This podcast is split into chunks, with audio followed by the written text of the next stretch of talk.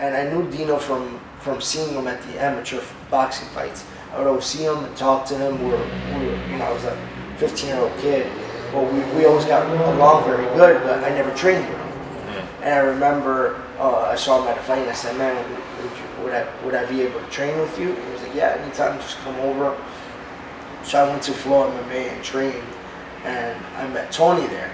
And I remember the first day I, I trained with Tony, Dino purposely put us to spar. And Tony took me down. At, at first, Tony's a kid, he didn't have any muscles. He was very goofy looking, and I was like, I was the king of the cage champion at the time. I was a strong kid.